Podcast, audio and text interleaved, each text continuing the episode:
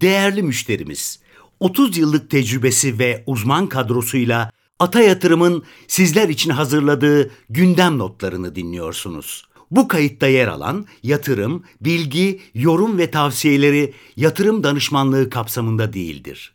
Sağlıklı ve bol kazançlı günler dileriz. Herkese merhaba. Ben de dün e, Petkim'le gerçekleştirdiğimiz e, toplantıyla ilgili e, kısa birkaç bir şey söylemek istiyorum. E, ana operasyonu olan petrokimya sektöründe henüz bir e, toparlanma olmadığını özellikle arz talep dengesinde e, sinyalini aldık ve e, şirket açıkçası 2024 yılında da arz talep dengesinde bir e, ciddi bir toparlanma henüz beklemiyor. Ee, önümüzdeki süreçte ise en büyük katalizörün e, özellikle Petkim'in ana işi olan petrokimyada e, Çin'de toparlanma e, en büyük katalizör olabileceğine inanıyoruz. Bizim e, şu an için Petkim için tut önerimiz var ve bu önerimizi sürdürüyoruz. Fakat aldığımız sinyallere göre 2024 yılında e, bizim şu anki beklentimiz olan 269 milyon dolar FAVÖ'ye aşağı yönlü riskler olabileceğinin sinyallerini aldık. E, biraz operasyonlardan bahsedecek olursak bölüm bölüm e, son zamanlarda Petlim Limanı ile ilgili medyada e, çıkan haberler vardı vardı. E, şirketle görüştüğümüzde Petlim Limanı'nın Petkim ve e, Star'dan operasyonel olarak bağımsız olduğunu, işlerinin koreli olmadığını e, dile getirdiler. Yani dönem dönem teklifler olsa da şu an satışın gündemde olmadığını e, hatırlattı şirket. Ben hatırlatmak isterim ki son 12 ayda bu şirket liman kısmında yaklaşık 20 milyon dolarlık bir FAVÖK gerçekleştirdi ve e, bu limanın yatırım maliyeti de 400 milyon milyon dolar seviyesindeydi. Öte yandan e, Star rafinerisini konuşacak olursak biliyorsunuz ki o da dördüncü çeyrekten itibaren şirketin öz kaynak yöntemiyle değerlenen yatırımlardan e, gelir tablosuna girecek. Burada 2022 yılı e, daha önce katıldığımız toplantılarda da şirket bahsettiğinde olağanüstü bir yıl olduğunu dile getirmişlerdi. Yaklaşık 2.3 milyar dolarlık bir FAVÖK gerçekleştirilmişti. Biz 2023 ve 2024'te de kabaca 1.5 milyar ve 809 milyon bandında bir EBITDA bekliyoruz Star rafinerisi tarafında. Ee, tabii bu son iki yıldaki e, güçlü operasyonel performans sayesinde e, şirket proje finansmanı borçlarında da önemli bir e, azaltma e, sağlamış konumda Star tarafında. E, bu dördüncü çeyrekten itibaren ben tekrardan hatırlatmak istiyorum %12'si gelir tablosuna e, girmeye başlayacak. Önümüzdeki yılda e, Star'da iki aylık bir duruş olacak yıl sonuna doğru. Burada şu an Star'ın kapasitesi 10 milyon ton. E, 2023'te %120 %120 kapasite kullanım oranı ile çalışıyordu şirket.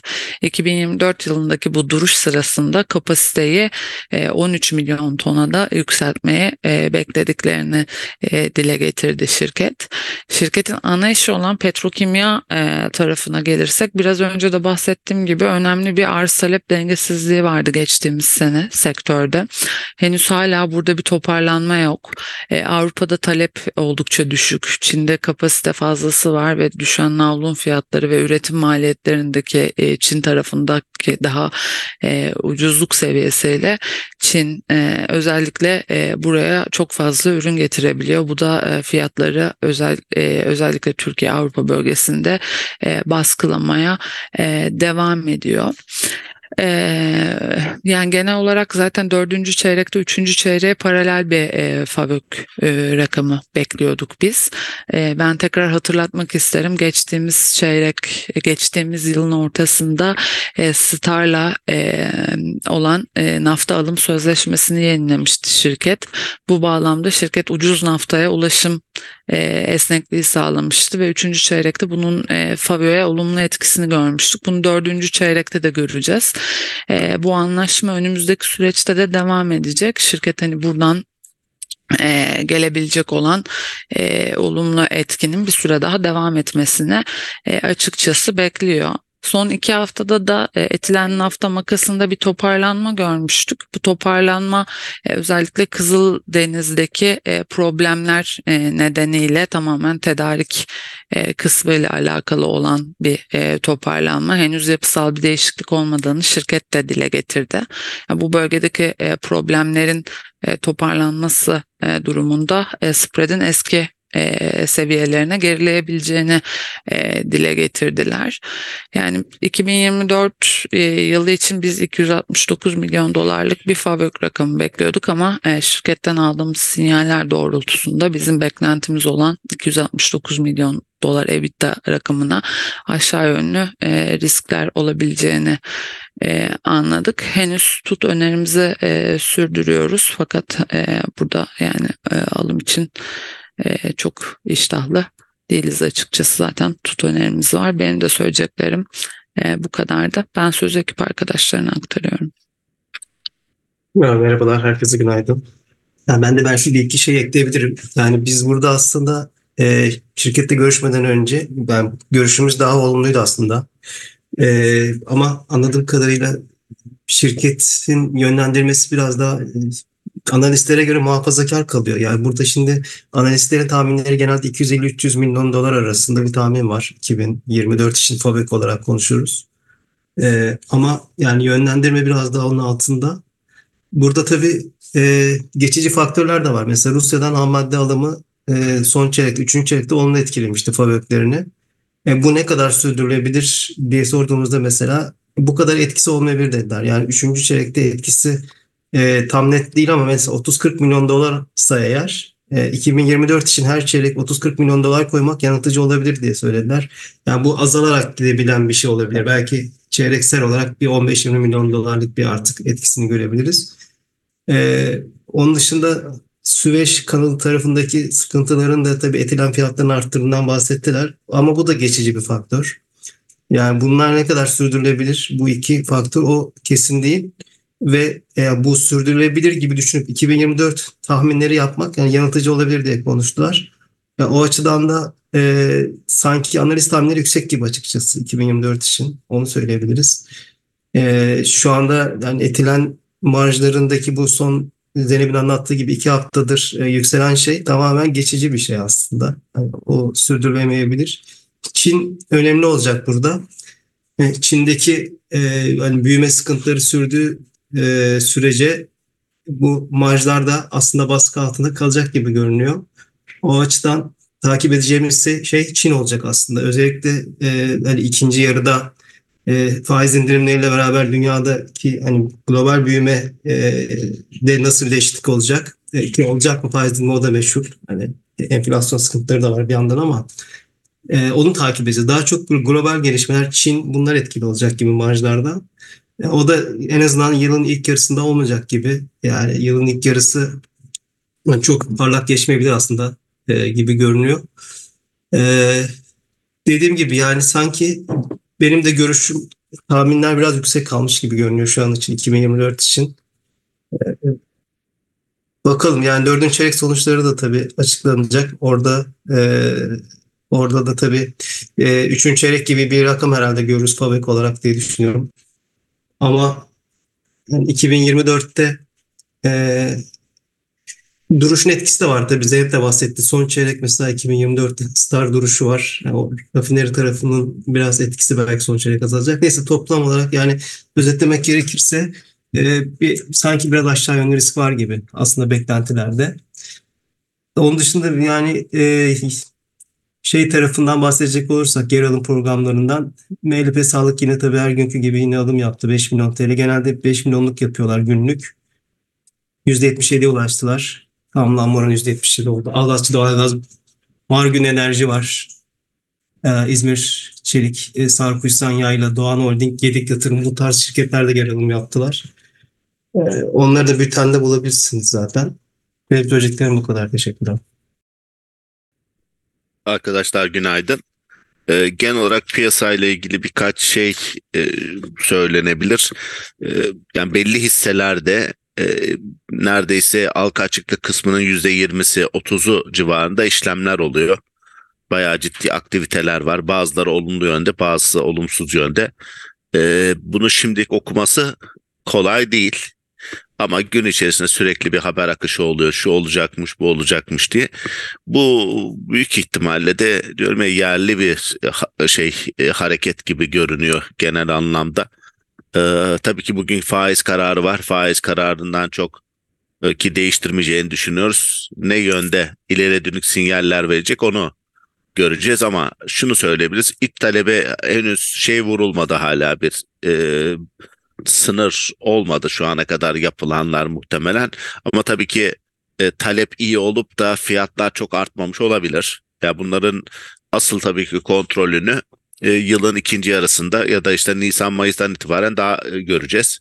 Şimdi Ramazan öncesi yine artışlar olur mu olmaz mı fiyat artışları o önemli olacak ama Mart'ın onundan sonra da Ramazan ayı e, başladıktan sonra dengeler değişecektir. Şimdilik bir şey yok gelgitler yaşanacak.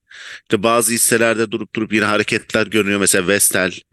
Yani Vestel yine altını çiziyorum 2-3 yıllık hikaye artı Ülker yine bunlar çok su kaldırır daha bu. İner çıkar şey yapar işte bunu bazen şu yatırımcı aldı bu yatırımcı aldı sözleri dolaşır dolaşabilir haklı olarak.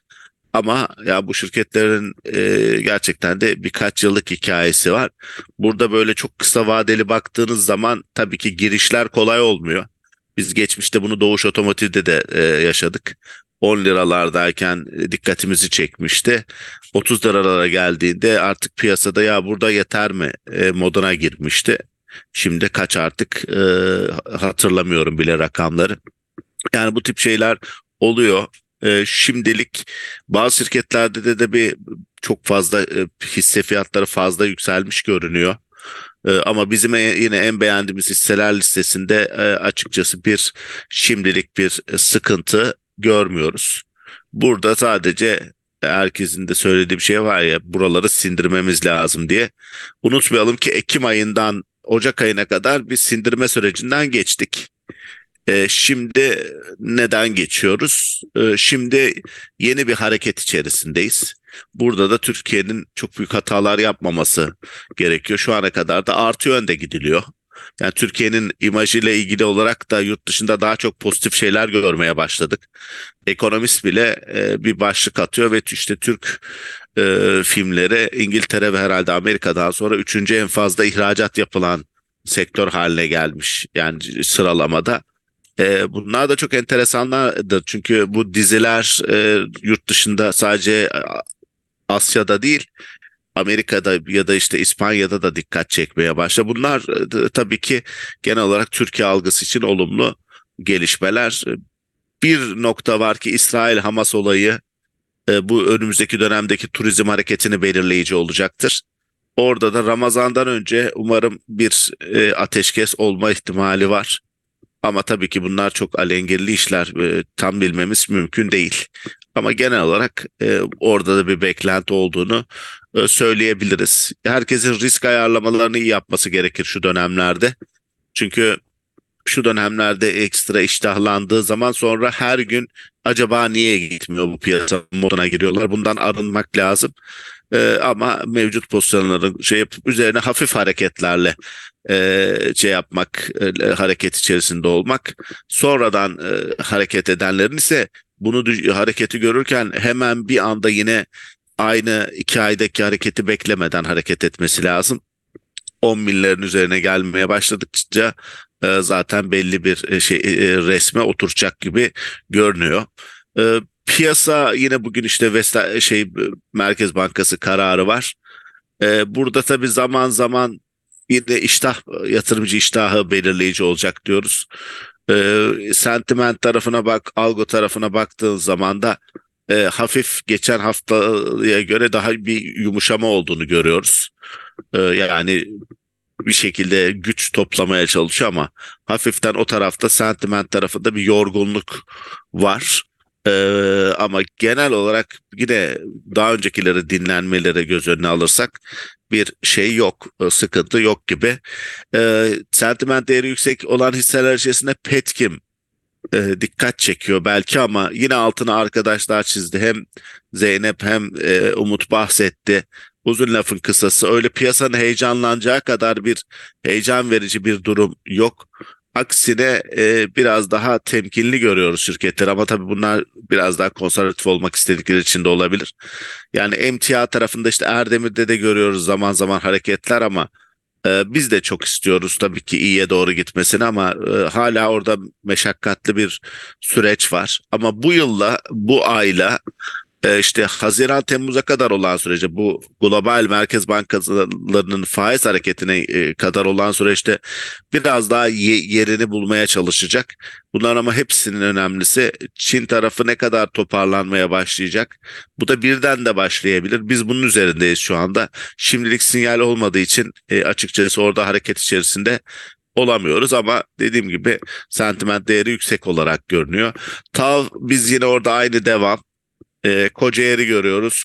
Kocaeli iyi bir şirket fakat yani bir diğer demir çelik şirketlerine göre biraz işi de farklı tabii ihracat yapan ama açıkçası e, biz şu anda orayı çok cazip gördüğümüzü söyleyemeyiz. Alarko e, şeyi yüksek. Orada e, beklentileri e, bir süre alma ihtimali var. Yani e, bize göre e, aslında içeri, içinde gibi olsa da piyasa bunu bir süre e, özellikle e, şirketin öngörülerini değiştirmesini bir göre fiyatlayabilir. Tamamen buna hayır olmaz e, demek zor. Ama e, bizim genel bakım Umut'un cover ettiği de bir şirket e, orada çok böyle iştahlandırmadığını görüyorum genel olarak. O nedenle o temel olarak bir limitasyon ama bir taraftan dışarıdan baka, baktığınızda da bir süre rüzgar arkasında alabilir ki şirketin ana işi elektrik işi e, yani şey tarafı enerji tarafı oralarda bu kadar karı yüksek yaratacağını beklenmeleri tabii ki e, taşlar yerine oturması gerekiyor. Belli ki beklentileri var. Ama bu aralarda gel gitler yaşayabiliriz. E, Aselsan e, yine aynı yolunda devam ediyor aslında. Bir sıkıntı görünmüyor o tarafta. E, orada da işte değerlemeler sıkışmaya başlayabiliyor. E, dikkat çeken taraflarda Vestel'i yine görüyoruz. Çok dikkat çekiyor. Ee, İzmir Demir Çelik e, dikkat çekiyor. İşte Anadolu Efes, BİM, yine Petkim de dikkat çekiyor. Dediğim gibi Petkim'i biz de merak ediyorduk. Şey çıkar, çıkmadı açıkçası bizim adımıza. Ama tabii ki hisselerde her zaman şeyler kısa vadeli hareketlerde ulaşabiliyor. Ee, şimdilik yine şunu söyleyelim. Ay sonu yaklaşıyor hem bu Merkez Bankası kararı hem enflasyonla ilgili gelişmeler e, yine bizi enflasyona karşı dayanıklı şirketlere doğru itiyor. O tarafta yine devam ediyoruz. Yine şoku olsun işte e, burada e, Ülker olsun e, bir taraftan yine e, bakıyorum işte Aksa Enerji olsun e, BİM olsun, Migros olsun bu daha çok enflasyona korunaklı hisselerle fark yaratılabilir diye düşünebiliriz. Yine altını çizeyim enerji tarafında e, ve e, yani enerjiye tedarik sağlayan şirketlerin işlerinde açılma olacak beklentisiyle zaman zaman hareketler oluyor. E, bu şirketleri de daha yakın tanıdıktan sonra yorum yapabiliriz. Şimdilik oradaki hareketleri e, çok sürdürülebilir mi konusunda soru işaretlerimiz devam ediyor. Bu akşam Erdemir gelecek. 90 ila 100 milyon dolarlık bir e, dördüncü çeyrek karı bekliyoruz. Burada önemli olan vergi tarafından mı operasyonlardan mı gelecek bunu tartacağız. Ee, ama en kötü dönemler geride kaldı. Buradaki mesele acaba bundan sonra ne olacak? Zaten biz onu fiyatlamaya çalışıyoruz. En kötü geride kaldı. Sadece e, Çin tarafı hala bize nefes aldırmıyor. E, dünyaya da nefes aldırmıyor. Bunun şeyle de aceleci olmayan taraftayız burada da. Dediğim gibi bu akşam sonuçlar açıkladık, açıklanacak. E, sonucunda yarın da sizlerle daha de, detaylı bir paylaşım yaparız. benim de söyleyeceklerim bu şekilde. yorum ya da sorunuz varsa buyurun lütfen.